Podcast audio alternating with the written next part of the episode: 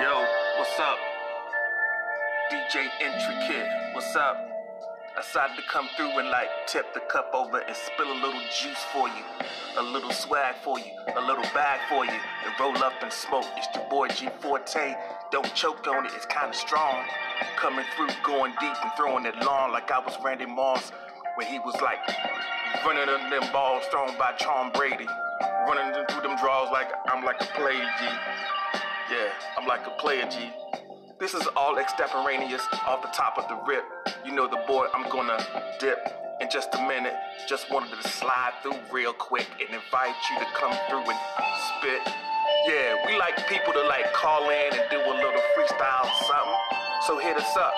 We'll put you on the, on the show and like see how you flow, and we'll see how it go. Yeah, we'll see what it do. Yeah, much peace to you and yours. It's the boy G.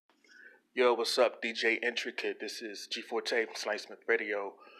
Appreciate uh, you checking us out.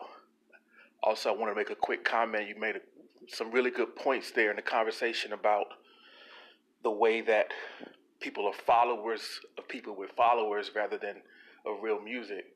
Um, and sometimes the platforms that seem like they're people who have really big platforms, it's not what it looks like.